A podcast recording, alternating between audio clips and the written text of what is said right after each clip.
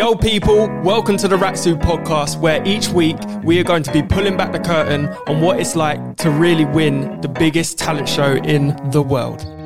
Plus, secure a recording contract, tour Europe with some of the most famous artists in the world. and then decide that we need to take back control of our musical journey by doing it our own way.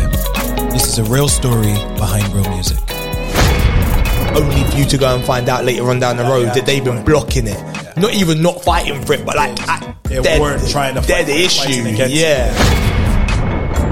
Yeah, we were we were flying. Like, obviously, we still had the deal with Syco as well, which obviously we had our money in there, and we we actually, although it probably wasn't the best team for us, well, it wasn't the best team for us.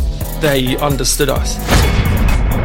And obviously, we didn't know this at the time, but what that was probably a year before he just shut down the label altogether. Yeah, exactly. So actually, he was probably already like, "Nah, I've had enough of this." Yeah, like he, obviously his his plans were. And I knew he was shutting it down because I won't say their name, but they said they were shutting it down well in advance before he was sh- shut it down. Mm. Essentially, anyway. So we still need to go and perform. We still need to, all in all appearance, be like everything's okay. But I remember asking a lot of questions out loud, maybe asking even more inside my head and just being like, I don't understand what this means. It was only when we got into the label and it was very clear that you guys are now with them and it's either them or it's us.